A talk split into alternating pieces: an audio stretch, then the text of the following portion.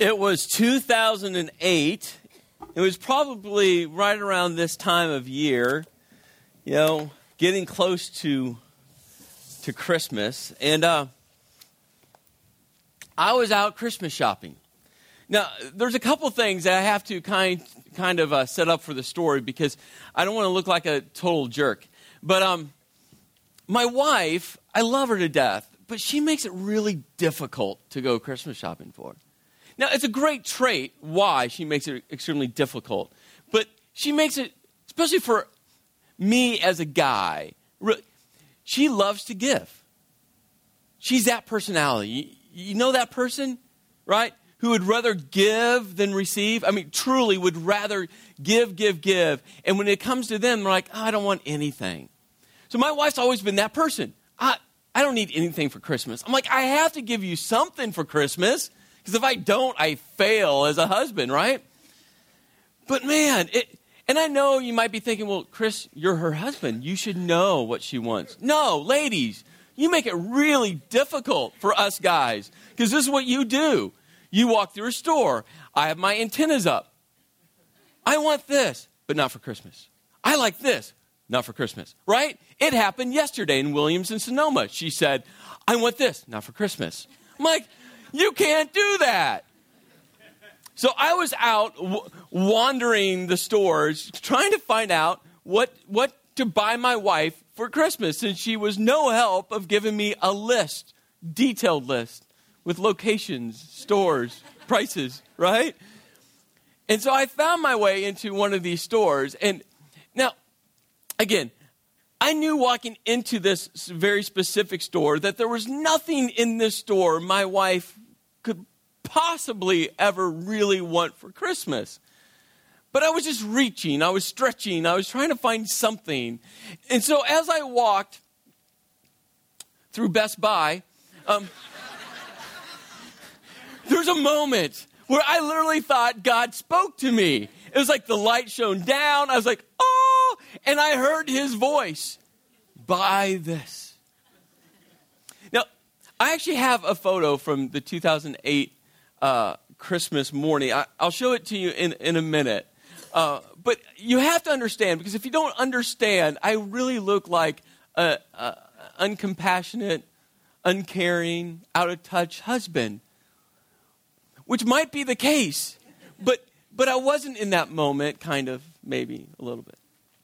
I had remember my wife say to me one time this random thought, and it stuck in my head. And in that moment, that one random thought came screaming back to life.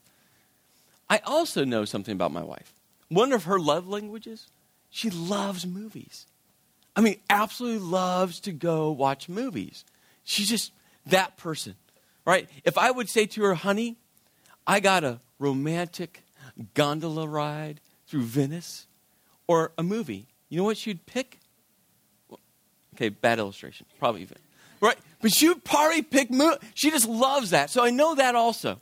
So in that moment, I said to myself, when the voice said to me, buy this, that uh, this could be a real cool gift. I bought the gift. I got it into my car.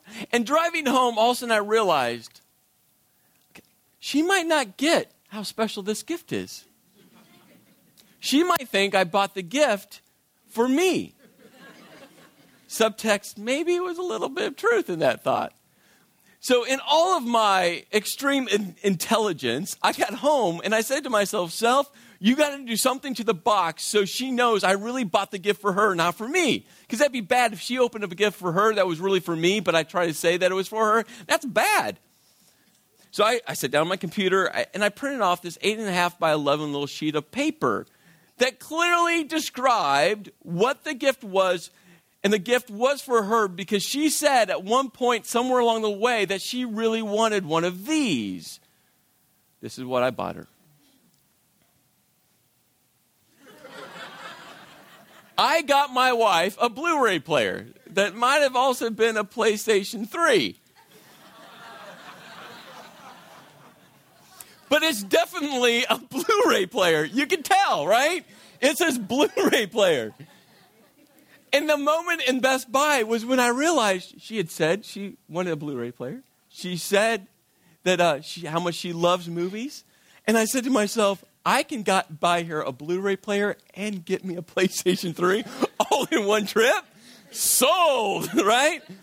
And I did research on it. It was actually one of the best Blu ray players on the market at the time, so it was quality.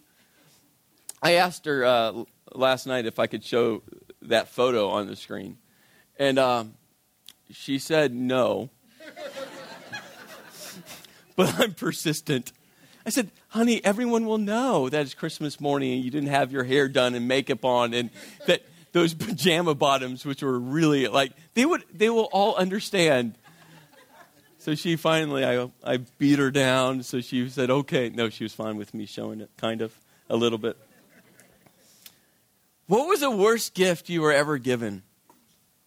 I mean, for me, I, I, I would have to say that that was one of the, the, the, most ingenious gifts I've ever given my wife. I don't think she put it on the top 10 list of the best gifts I've ever given her. But what was a, maybe the worst gift you've ever been given? I did some research this week, and uh, you got to love Google because I typed in worst Christmas present ever, and uh, ever is the key word. And uh, after laughing for way too long, I, I narrowed my list to these three gifts that people wrote about. Jeannie wrote this My boyfriend's mother, which we should just stop there. You know, no, it's bad. My boyfriend's mother gave me a pound of ground beef right from her freezer.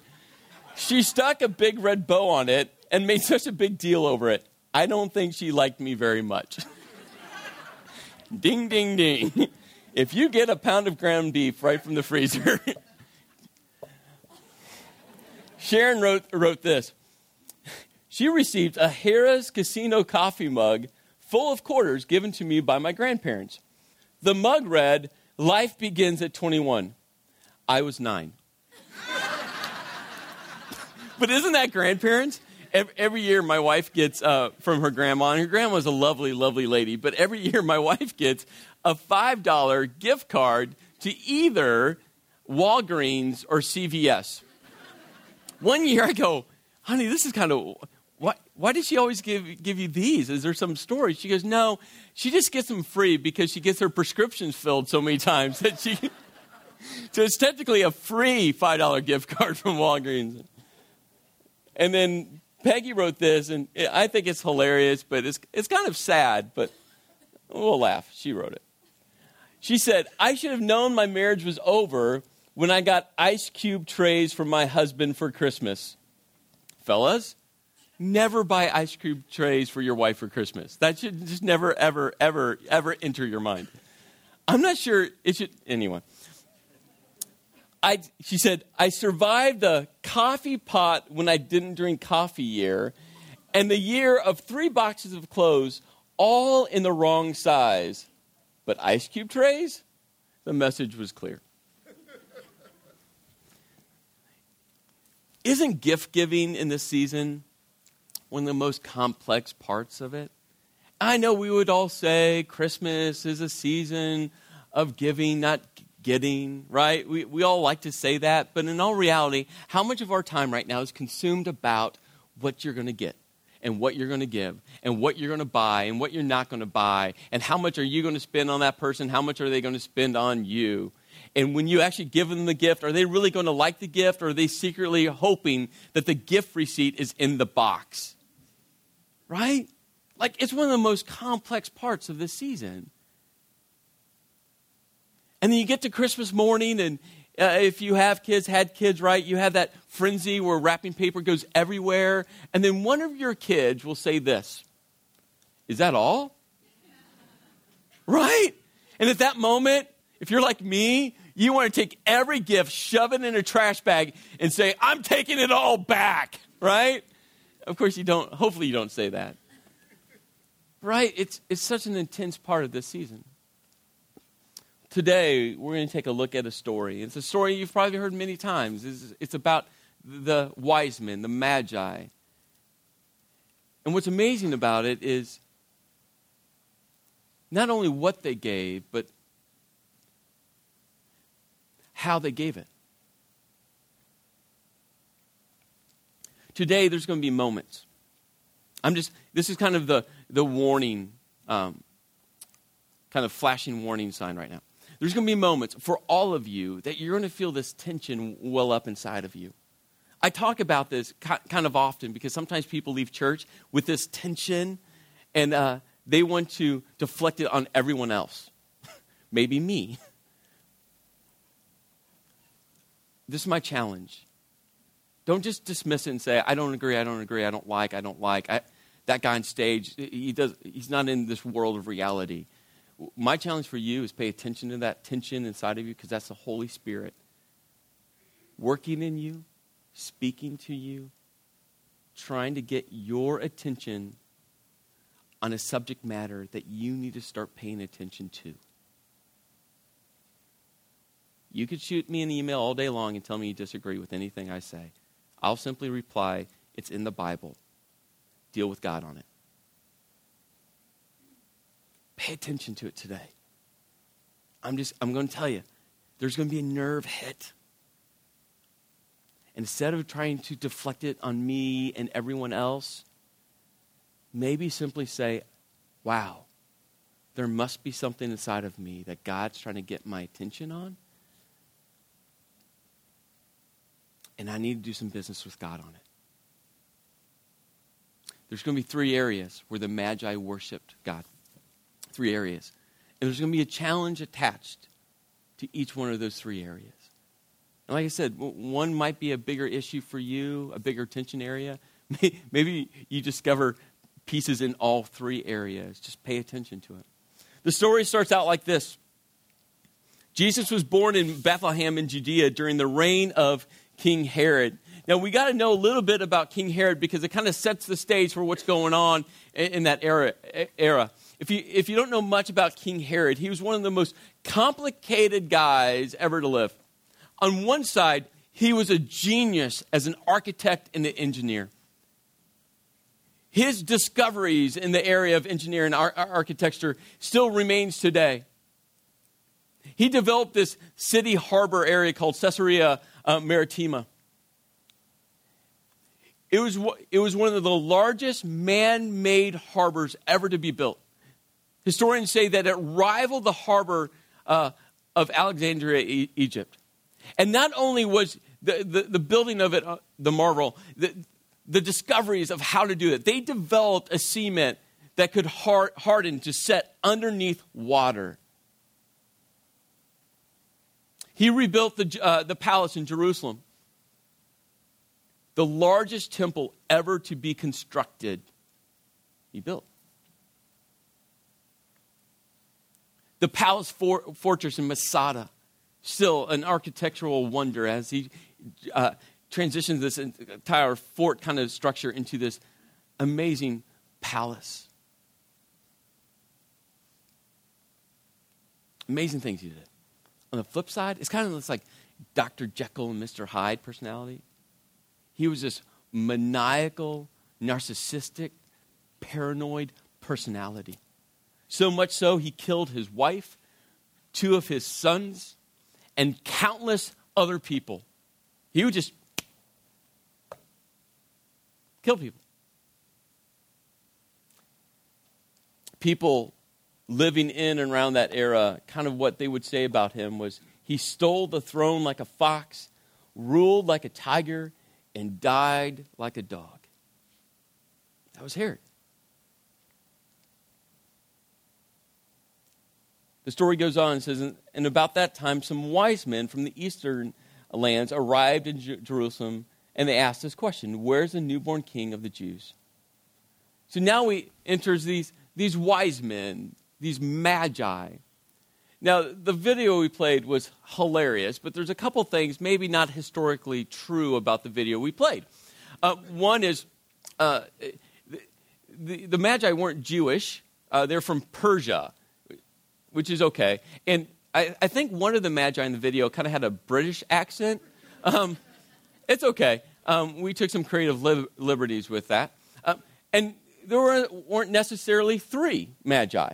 Right? There was three gifts, which guess what? Now kind of tradition rolls in and we think there's three magi. there's, no, there's multiple magi. We don't know how many there were. What we know is probably it was a large car- caravan coming into the city. They traveled for a far distance, and so we knew there was probably many of them, and plus they had their servants and all this other thing.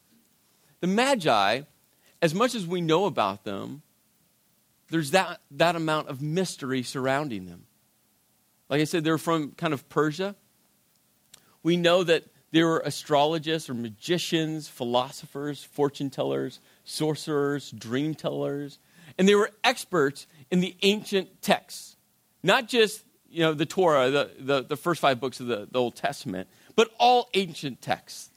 And they not necessarily believed in the one true God, they believed in gods everywhere. They were pagan, pagan worshippers. But they would have had the ancient text attached to the Jewish faith about the one true God. And so these magi, these astrologists, would have known that in Numbers chapter 24, there's a prophecy that stated, A star will rise from Jacob, a scepter will emerge from Israel. And so when they saw this star, they realized this was something big. Something they said when they came into the city, which I think, it, it, again, it sets kind of this, this pathway for what I think God is really going to challenge all of us today in. He said, Where is the newborn king of the Jews?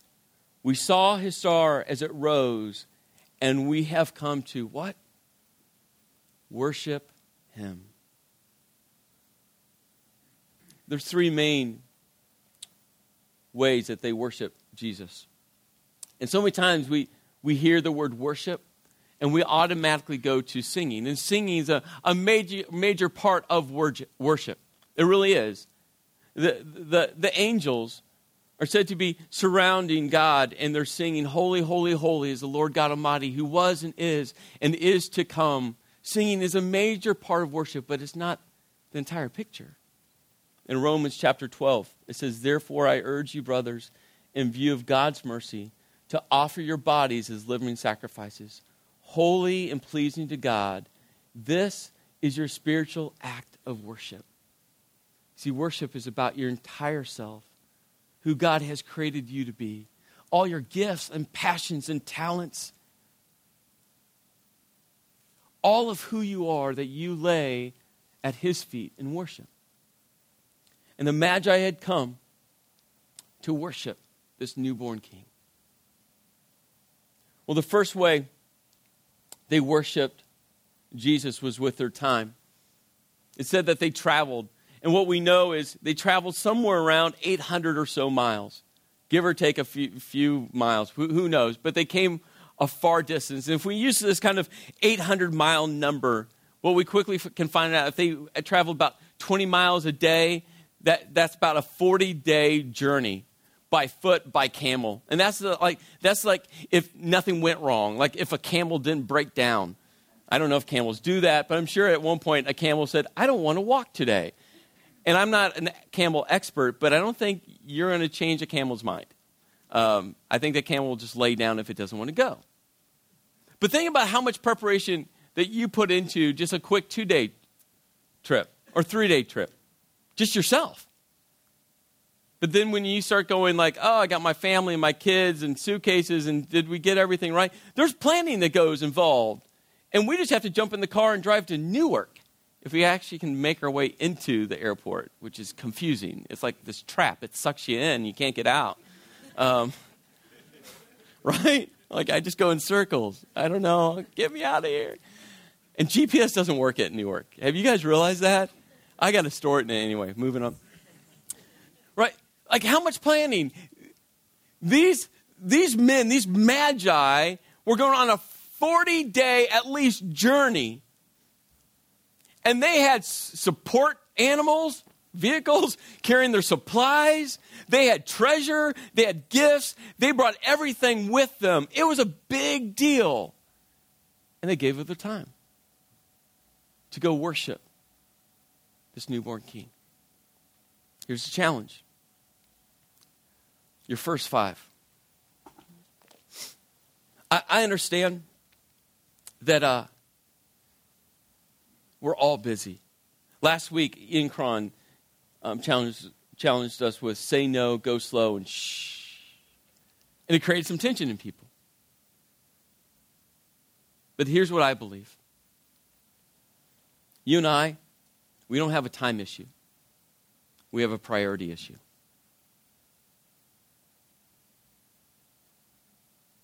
See, when you worship God with your time, you're saying to God, I put you in my top slot. Number one, you go first.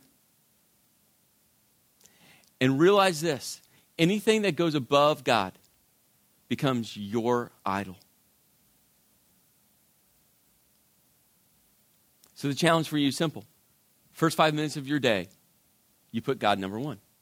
Don't, don't allow another idol to go in there. Whatever that is for you, put him number one. You might be saying, well, Chris, you don't understand. I get up at, at this time and I have all this. My day. Okay, five, five minutes earlier. You all take a shower, right? Don't, you don't have to say out loud. Yeah, uh, right? That's some great time to spend with God.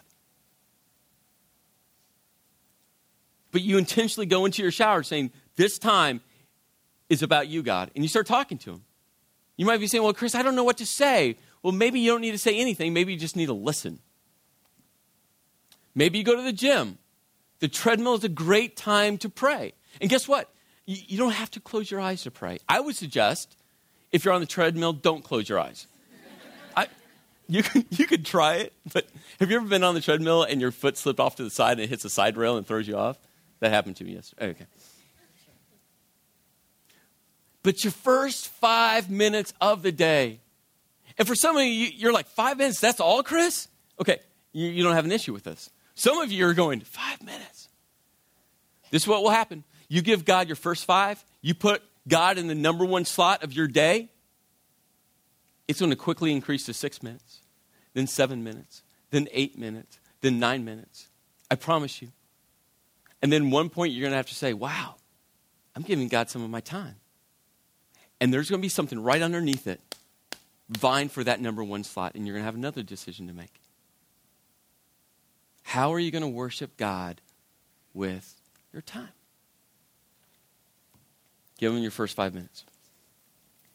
The story goes on. It says King Herod was deeply disturbed when he, when he heard this, as everyone in Jerusalem.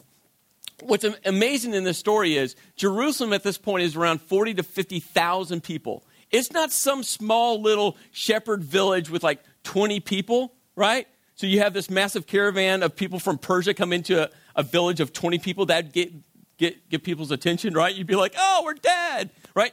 They came into this large commercial city. And guess what? They still got everyone's attention, including Herod's. Why? Because they were saying, Where is he? The King of the Jews. He's been born. So much so that Herod called a group of people together, his experts, and he said, Whoa, whoa, whoa, Where, where's, this, where, where's this Jesus guy? Where was he supposed to be born? And they responded, In Bethlehem in Judea, Judea, they said, For this is what the prophet wrote. And you, O Bethlehem, in the land of Judah, are not least among the ruling cities of Judah. For a ruler will come from you who will be the shepherd for my people Israel. This bothered Herod so much that he called a private meeting with the Magi. How much influence do you think you have to have to get a private meeting with a king?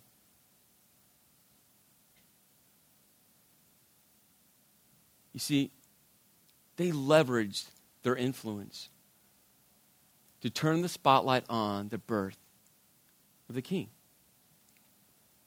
The challenge for you is this intensify your influence. Oh, every one of you have it. Every day, you are influencing people. The question is how? And is it to turn the spotlight on Jesus? Now, I'm not saying being one, be one of those cheesy Christian people. You know what I'm talking about? Like the bumper sticker Christian person, right? I'm sorry. If you have one of those cheesy bumper stickers, just take it off.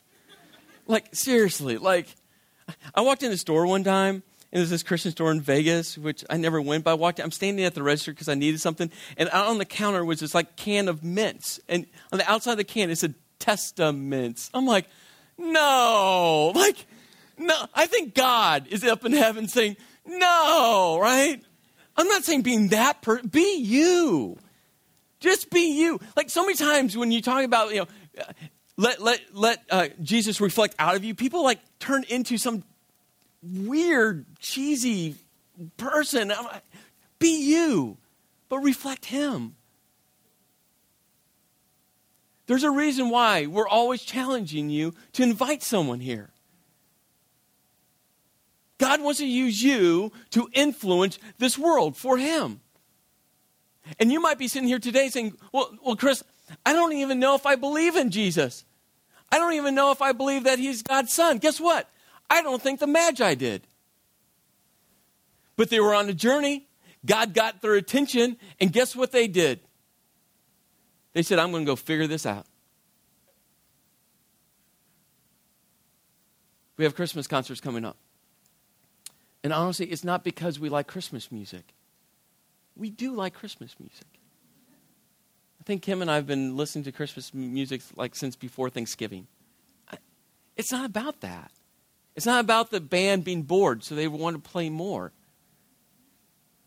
It's an opportunity for you to intensify your influence, to invite someone that possibly they would walk up the stairs, right? Because everyone has these really whacked out uh, misconceptions about church. maybe they're not misconceptions, maybe they're real. But we all know Renaissance is different, right? I, I, I've interacted with countless people here they're like, man, Renaissance is just a different place. I'm like, yes, it should be. Friday evening, uh, maybe it was Thursday evening, my wife grabbed a bottle of wine and walked over to her neighbors. Same neighbors that from the day we moved in, we've been intentionally building a relationship with. She handed them a bottle of wine and said, We'd like to invite you to be guests with us to our Christmas concerts. Um, here are the days, here's the times. Um, but we'd be honored for you to come with us. Uh, would you be open to this, to that? And guess what they said? Yes. It's amazing how simple that is. Worshiping God with your time and worshiping God with your influence. Oh, okay. What if they would have said no? We would ask again. We might have to buy a lot of wine. right? And we have Christmas Eve services. Right?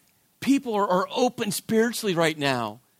No matter what they believe, what they don't believe, how confused they are about, they're open spiritually. And the Magi were open to follow a star and they worshiped at the feet of the newborn king.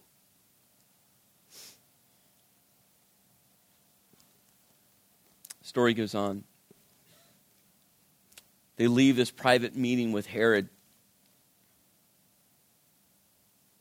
He says, And the star they had, had seen in the east guided them to Bethlehem and went ahead of them and stopped over the place where the child was when they saw the star, they were filled with joy. Could you imagine that moment? I mean, this epic journey. And they pause that moment right outside of this little house and they realize that he's inside. And could you imagine the joy that erupted within them as they were going to go worship? They entered the house and saw the child with his mother, Mary, and they bowed down and worshiped him. There is something about humbling yourself and lowering your head and bowing.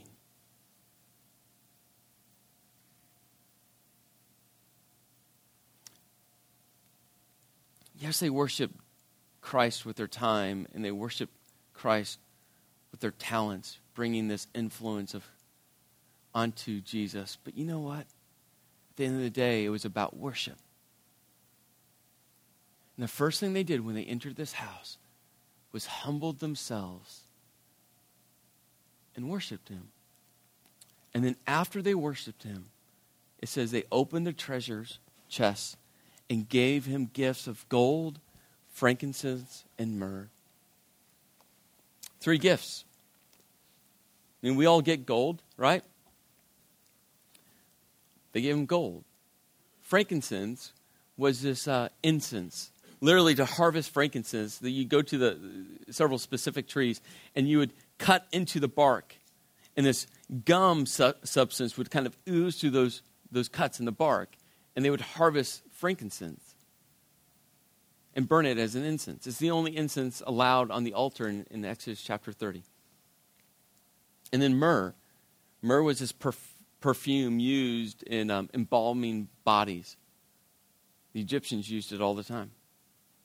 Three gifts for a king gold representing kingship, or Jesus as king. Frankincense represented godhood. Jesus is fully God. And myrrh represented mortality. Jesus is fully man. So here's a challenge give generously. Here's what I know right now. For some of you, not all of you, for some of you, you're going to start feeling this tension again because the church is going to talk about your treasure. I get it. But what you have to understand, it's not about me talking about your treasure. Has nothing to do with me. The question is are you worshiping Christ with, with what he has given you?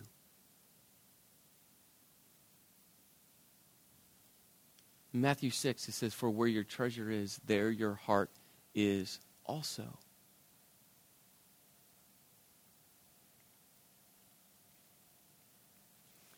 Jesus called the church his bride. It's a really cool analogy. that the church is the bride of Christ. And that we should worship him with laying our treasures at his feet. People say, well, Chris, what, why give to the church? I give to all these other nonprofits. I say, I, I do too.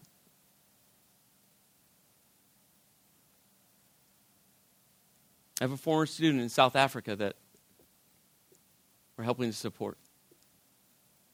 We have a, a child that we adopted through Compassion International. She lives in Ecuador. We support. And a host of other things. But my, my first gift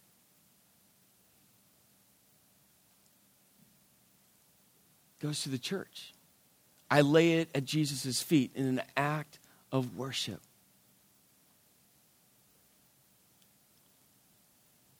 Because the church is the hope of the world.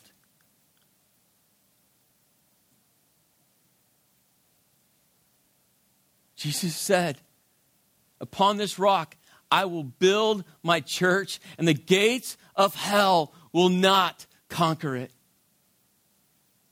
And you see, when we talk about money in the church, guys, it's not about renaissance. I would say to you this right now if you don't want to give in an act of worship to this church, go find another church. I'm fine with that. And go lay your, your treasure at the feet of the, of the Christ in an act of worship.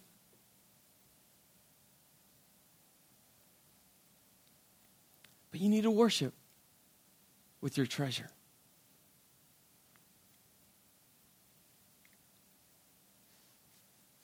So the challenge is to give generously. You might be wondering, you know, how, how do I give to Renaissance?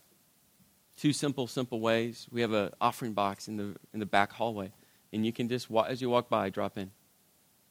The other way is online. First thing my wife and I did, and I'm not saying this to beat my chest, I'm just telling you that I'm not asking you to do something that uh, I haven't done myself.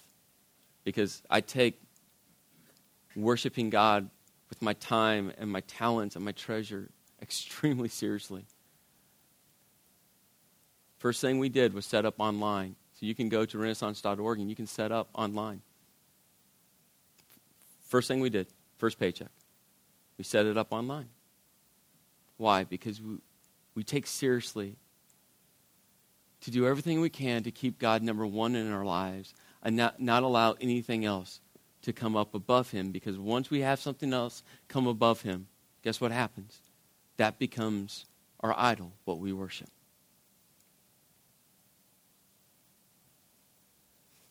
First five.